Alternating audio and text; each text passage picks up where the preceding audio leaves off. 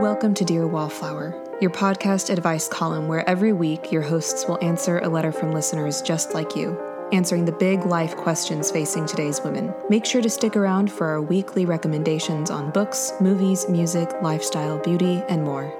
We're so glad you're here. Grab a cup of tea and come on in.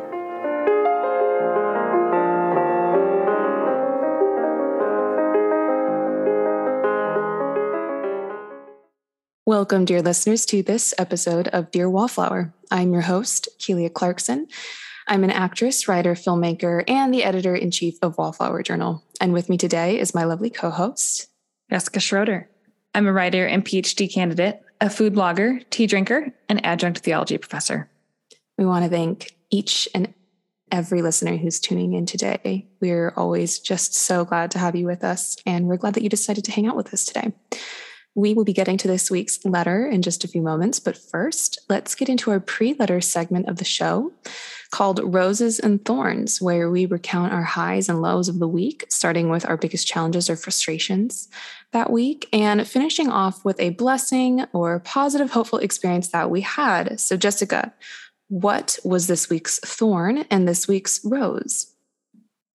Thankfully, this week has not been super thorny for me. So I think I'll say that I can feel a bit of a thorn vicariously through my husband's work on our condo. Um, mm. So listeners may remember that back in the fall, we had this crazy leak in our bathroom from this shared water pipe up in the ceiling. Mm-hmm. And we have finally been able to make additional repairs to like the flooring, the doors and trim, et cetera.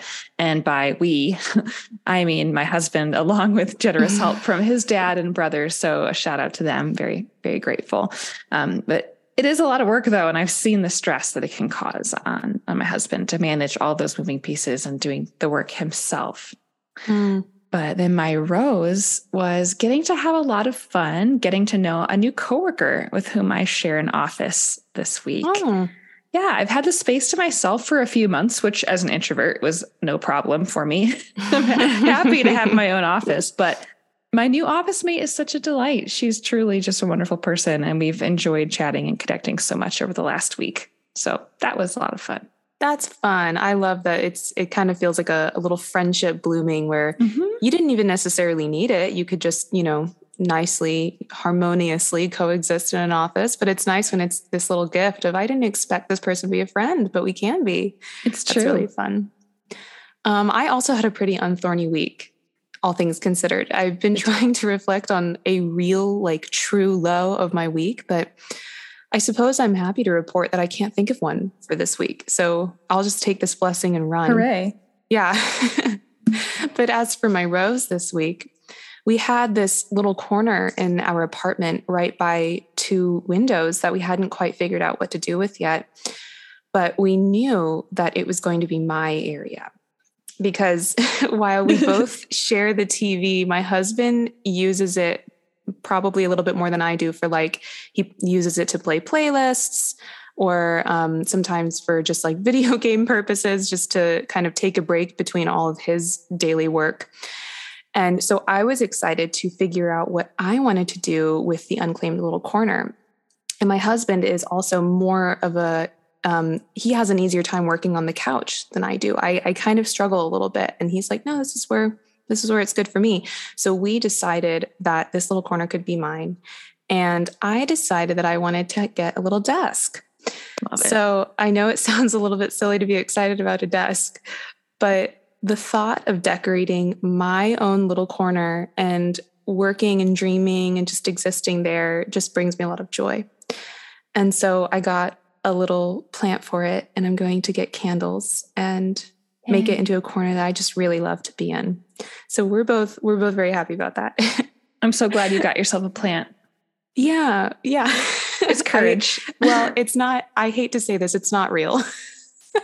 That's I'm okay. Sorry. If it, if it if it if it was, I'd say good step, courageous. Thank and you. It, and you know what? It's gonna add to your ambiance all, all the more. It will add to the ambiance. Maybe one day I'll decide I'm ready for a real one.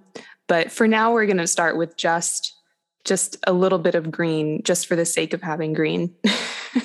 You go, girl.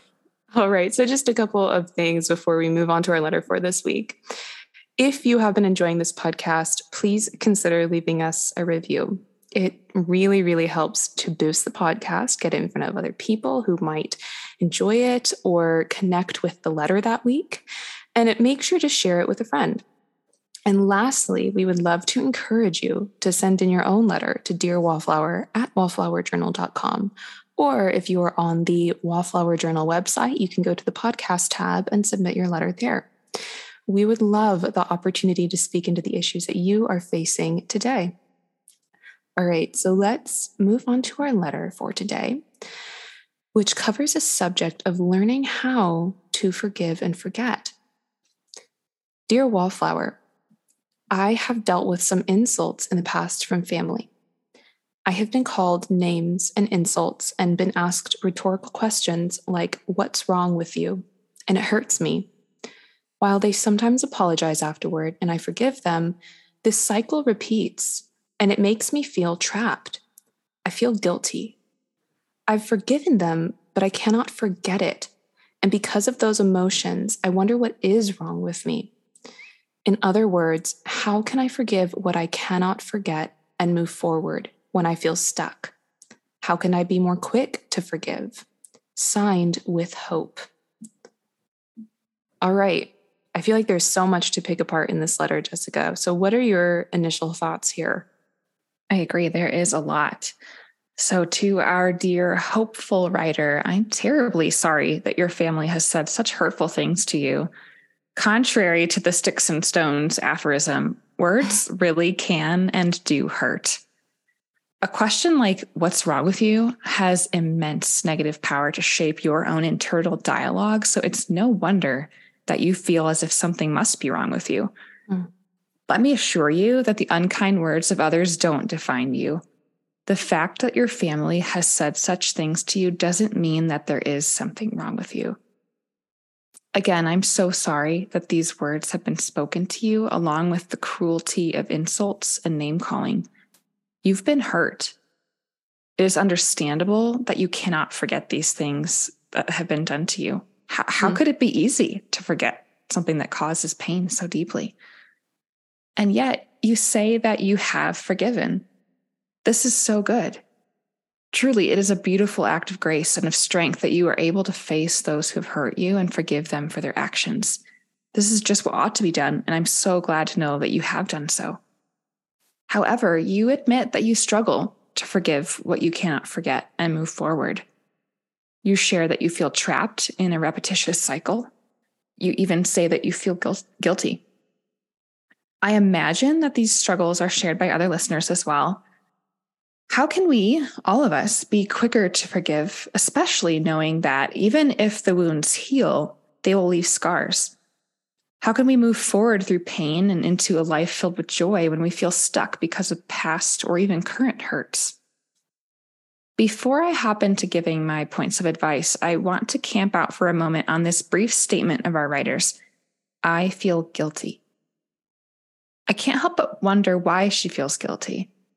This strikes me as a powerful and kind of odd word to use given her letter. Does she feel guilty for being who she is? Does this belief that something is wrong with her cause her to feel like her existence is something for which she needs to apologize? While I'm not certain exactly what she means by feeling guilty, I want to encourage her that her existence is not something for which she should feel sorry or guilty. She is not the cause of their insults, their unkind words, or even their thoughts about her. While these actions are probably to some extent taken in reaction to or response to things she has said or done, her family's actions are a result of their own lack of love and maturity.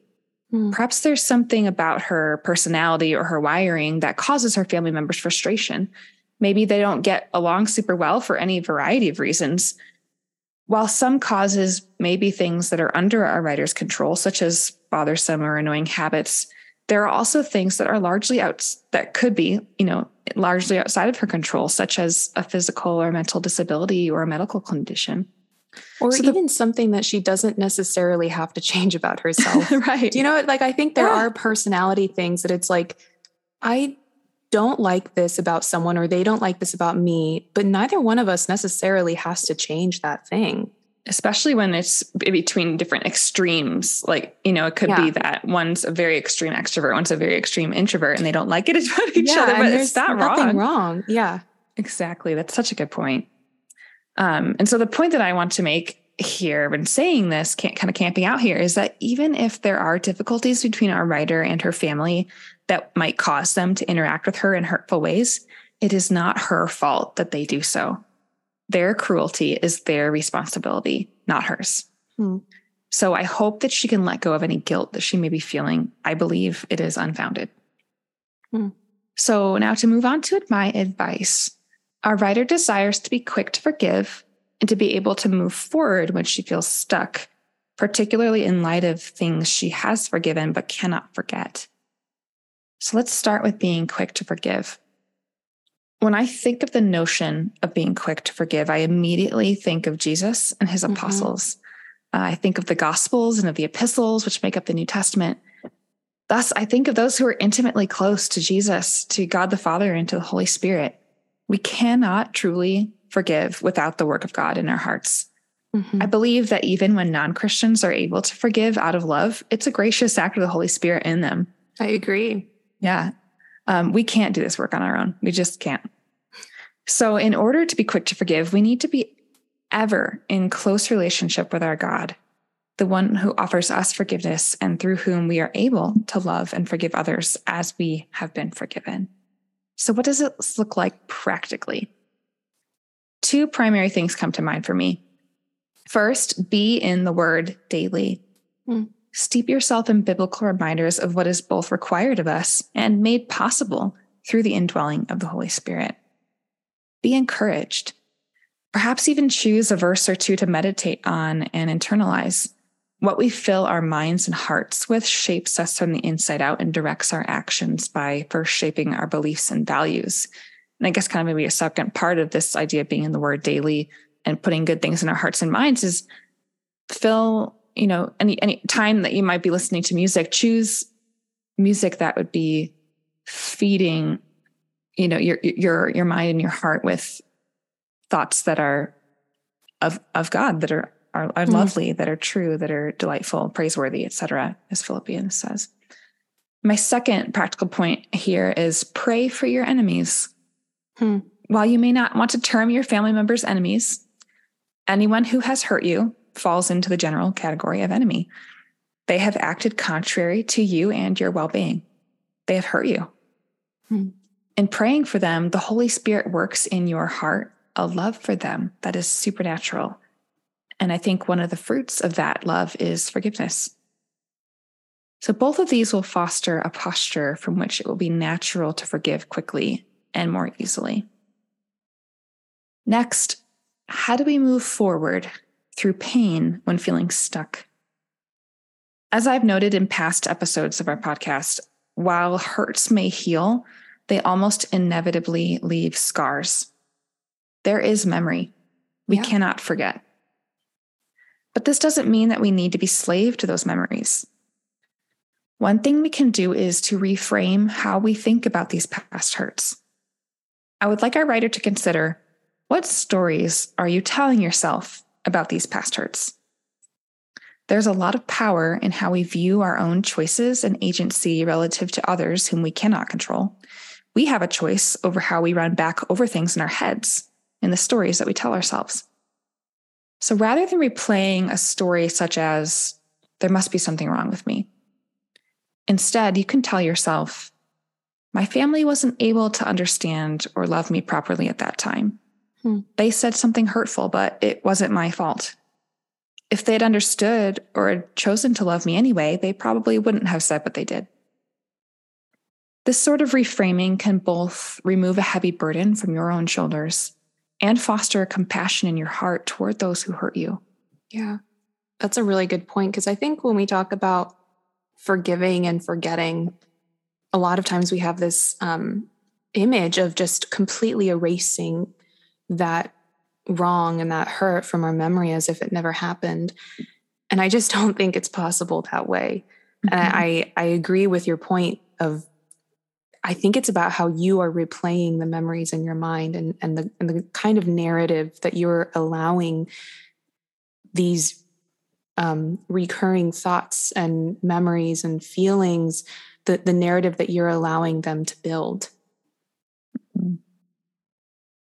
Yeah, so I can, or I would encourage our writer to consider spending some time with this question and writing down in a journal what stories she's been telling herself about these past hurts, and then spend some time crafting new stories, ones of truth that can replace those that have kept you stuck. Additionally, when you consider these scars, let them be a reminder to you of the contrast of how much you are loved and deeply known by the God who formed you in your mother's womb. Psalm one thirty-nine is a terrific passage to dwell on for reminding ourselves of the value that we have in our God's eyes. So to our dear writer, I'm grateful that you are hopeful. Indeed, I feel like you're already on a good path. I hope that our words can encourage you to continue to live from a place of love, healing, and continual forgiveness, that putting some of our advice into practice would help you feel lighter, freer, and more alive. Hmm. Well, first, I just want to say that um, my heart goes out to this writer, because these are, as Jessica said, incredibly hurtful things to hear, especially from family members, people that we are supposed to be able to trust and allow to be close with us. And while we've all used harsh words ourselves that we regretted, this doesn't change the pain that we feel when they're used against us. And, and again, as Jessica said, the reality is that this, the saying, sticks and stones may break my bones, but words shall never hurt me, just doesn't ring true. Words do hurt us. They stick with us. We take them on and we carry them as labels, and we define ourselves by them. And they don't only affect us personally, they affect our relationship with the person that said them. They mm. chip away at the trust and the Um, familiarity, the comfort, the comfortability that a close relationship is supposed to offer us. And there's a reason that couples counselors will often draw a boundary around language. They'll say something like, tell your spouse how your actions made you feel, or express what you're feeling towards them right now, or about this thing right now. But they make a point of telling their clients, don't name call. Because to call someone names, to insult them so personally, is to assassinate their character and to degrade them. Mm. It causes them not to question what what's wrong with me, but to think, I am bad, I am wrong, the person that I am is wrong. So to answer our writer's first worry, there is nothing wrong with you for struggling to forget these offenses. This is human. So please try not to allow this narrative or that question to continue to ring around in your head, because I don't think this kind of accusatory question of what's wrong with you is serving her. But I want to shift our attention to what our writer says regarding their apologies. Because if I'm completely honest, I question if she's really, really, really been able to forgive her family members. She says that they sometimes apologize, but even so, she finds it difficult to forget it, even though she says that she forgives them. I do think forgiveness is incredibly important. It's something that we've all needed from someone else many times. It's something we do have to learn how to extend. But there is a difference between learning how to forgive someone who's truly remorseful and trying to forgive someone who has not shown that they are remorseful. Hmm.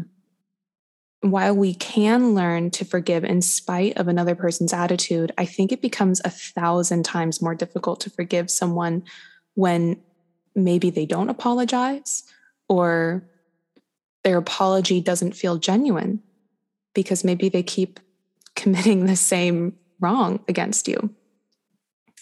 So while I don't know the specifics of our writer's situation, this could be a reason that she's struggling to truly forgive them and move on, mm-hmm. because she doesn't feel like they're truly sorry. If this resonates with our writer, she might consider broaching this subject with them, not in an accusatory manner, but with a heart that desires to begin to rebuild the relationship and the trust in it. So she might consider telling her family that she's still hurt by their past words, but desires to fully forgive them. She, if she feels able to share this with them, she could tell them how what they said made her feel. And again, not to accuse, but to just let them know that she's still affected very deeply by what they said. Because I think sometimes we might underestimate how how much our words can can really stick with someone.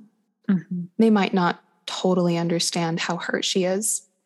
So this could sound something like, when you called me X or said I was Y, it made me feel less than or dumb or worthless or whatever it is that she's feeling. Because her family might not completely understand the weight of their words. They might not understand that they've stuck with her. Yeah, that's such a good point. I think we get into speech patterns and habits and, you know, for numerous different reasons, I'm sure. We we learn them from our family of origin. You know, we we watch mm-hmm. television shows and movies and the people we hang out with, et cetera. You know, like something like sarcasm, for example, is something that I grew up with, yeah. and interruption and different kinds of speech habits. And so it might be that insulting and name calling are something that they just, they almost see it as a love language. Hmm. But obviously are, I mean, I'm not saying that that's exactly what they, they, they think of. It's, it's possible. Some people might, might feel that way. And so for our writer though, that's not love language. She is feeling right. far from love. So I, it's such a good point to, to ha- have the courage and the vulnerability to share. This is really hurting me. And yeah. I want to be in relationship with you, but this is making it really difficult. Yeah. I, that's a great way of putting it. Is, obviously, it's not like a love language in the sense of how we think of it, but mm-hmm. I think it does depend on your um, your family's dynamics. And if it's totally normal, like there are some families where it's completely normal to say things like, "What is wrong with you?" And they might not think much of it. You know, that they might not totally understand the weight. Mm-hmm. And you are allowed to be different from your family, in that maybe it affects you more. That's okay. So this is an ideal scenario though, is that she's able to approach them and then they say, "Oh my goodness, I'm so sorry. I, oh, my mm-hmm. words, I can't believe I would have hurt you like that." That's an ideal scenario. Our writer might not feel comfortable expressing these hurts, or she might not be able to expect a genuine, heartfelt apology from them. So while that's not how it should be, that just might be how it is. The good thing about forgiveness, this is also the hard thing, is that while a sincere apology certainly helps, it's not absolutely necessary in order for us to forgive someone. Mm. But the interesting thing about forgiving someone who hasn't really asked for forgiveness or genuinely asked and, and shown remorse is that it feels unjust.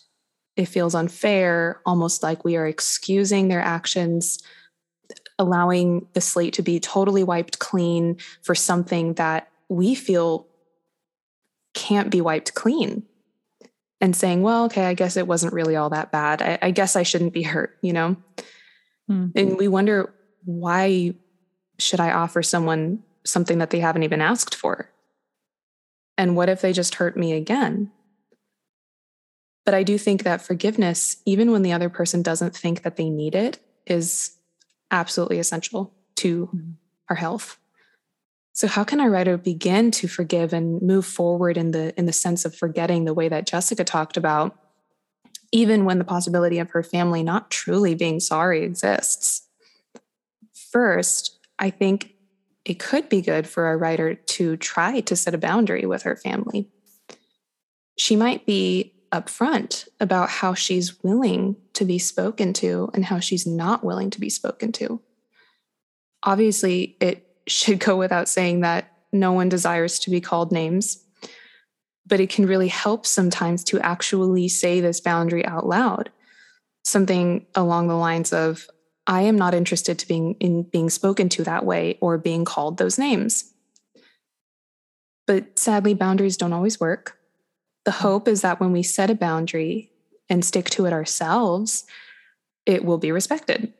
But this is just not always the case. So if this boundary continues to be crossed, how can our writer move forward? a writer can begin to expand her understanding of forgiving and forgetting. So while she might see it as excusing a behavior or pretending that it never happened at all, and seeing forgiving and forgetting as a deal that doesn't serve her, that's something that she gets nothing out of but pain, this understanding of forgiving isn't really helpful to us. Forgiveness and forgetting, in the sense of what Jessica said earlier, is not just for the other person. It's for the person doing the forgiving as well. It's a recognition that a wrong was done and a choice to not allow our resentment or our anger or our pain to stew and eventually boil over. Mm.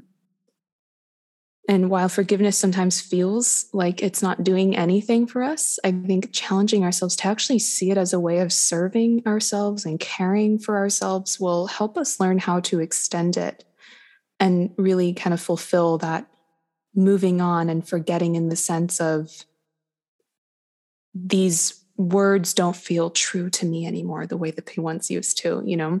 Mm-hmm. Further, our writer can begin to see forgiveness as something that she too has been in need of. It's easier for us to try to forgive someone when we know that we have desperately needed to be forgiven, when we understand that we have also committed sins and been wrong and treated someone else unfairly. It can come more natural, or it can Uh, extending grace can come more naturally to us when we remember that someone has had to extend grace to us as well. Mm-hmm. But I'll wrap all of this up by saying that forgiveness is incredibly difficult. And I don't think you learn how to do it once and then you're perfect at it the rest of your life. Um, I think each new situation that requires forgiveness is kind of going to learn or require a relearning of, how do I forgive this specific person, this specific yeah. situation? Yeah. And um, yeah, I think forgiveness is very slippery and it's confusing and it can feel really unfair at first, and also just impossible if we think of forgiving as, well, I guess this has to never hurt me again. Mm-hmm. But it's also, I think, one of the most powerful and loving actions or practices that we can learn. And it's not just essential to the health of our relationships, but to our own health. And if we hope to be in relationship with anybody in, in the future, we're going to have to forgive anybody that we are in relationship with at some point or another. It's true. So I hope that our writer, despite having, or I'm sorry, finding herself in a difficult situation, I hope that she felt understood today and that she might begin to find her way forward.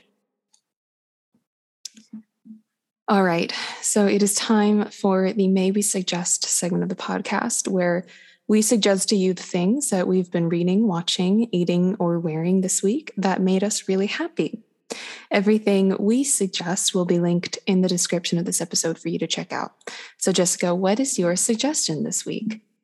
I'm going to suggest a cookbook that has been very inspiring to me called The Sioux Chef's Indigenous Kitchen. That's Sioux spelled S I O U X, hmm. a Native American tribe, by Sean Sherman. So it's a beautiful celebration of foods that are native to North America. And honestly, I think it's pretty mind-blowing to find out how much of these ingredients may grow in your own backyard or along the highway near your home or in the fields, through the lakes and rivers, et cetera.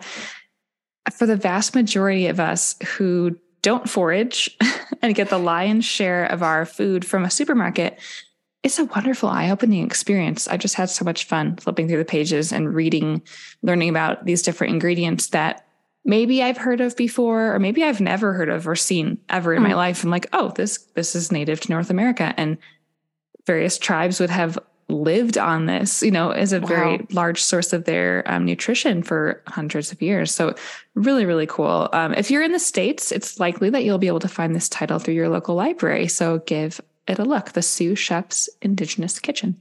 That is so fun. I love, I've never heard of this type of um, recipe book. That's very fun. Our suggestions are both in the culinary realm today. Mm. So I'm suggesting the habanero hot sauce from Trader Joe's. And I'm just a total hot sauce person. I absolutely love a lot of spice in most of my meals. And um, while I've normally used, you know, the, the kind of basic ones, Cholula, things like that, Texas Pete is another favorite. Um, as I've been shopping more at Trader Joe's, I decided to try their hot sauce. And let me tell you, a little bit of this stuff goes a very long way. Habanero kick kicks. Yes, it does. And and there are actual like seeds in this um, hot sauce as well. So be careful about how much you use. I did put too much once. My mouth was burning for a while. My face started sweating profusely. So it's pretty spicy, very good in moderation. I might put a little bit on eggs or on my chili or taco bowls. So this sauce is just one of my favorite ways to add a little bit of interest to any dish. So if you too are a spicy person, check out the Trader Joe's habanero hot sauce. Or if you want to be a spicy person, I'll add in here at the end. I used to be, I used to be afraid of Cholula, for crying out loud. Really? And now, it, now it's like not even hot at all. Yeah. My husband loves hot, hot and spicy food, and so does his, his dad and his brother. So I have worked up my tolerance, as we That's might fun. say. So just know, anyone out there, it's possible. You can become a spicy person if you want to. You, you absolutely can. I used to not be much of a spicy person either. And over the last probably five years, I've just become more and more a little just spice, you know, a lot of days I just, oh, you know, let me put some hot sauce. And now my tolerance is way up. Cholula isn't hot to me either. Mm-hmm. But, you know, there are a few things I still won't touch. For some reason, jalapenos, I just. Which is so funny. Those are can't. way milder than habanero. I don't know what to say. Maybe you it's don't like weird. The flavor. I just had a really bad experience with a jalapeno once, and it's been a while since I've been able to go back. Understandable. Maybe I will. It's hurt you. You've got to have it, some boundaries. I have to forgive and forget, I guess. Try it again. All right. To wrap up this episode, Jessica, how can listeners find and connect with you? Listeners can find me on my food and lifestyle blog, this real journey dot com. On Instagram at Jessica J. Schroeder, and check out my new business, Eden and Me, at eden and me dot com. And if you want to get in contact with me, you can search my name on any of the socials and reach out. And of course, check out Wallflower Journal, where we have new articles coming out every week about relationships, beauty, recipes, personal stories, and so much more. We hope you enjoyed this episode, and we'll talk to you next week. Thank you so much for listening to Dear Wallflower today. If you have a question you'd like answered, you can send your letter to Dear Wallflower at wallflower journal dot com. Every letter we read will be kept totally anonymous. We hope you have a wonderful rest of your week.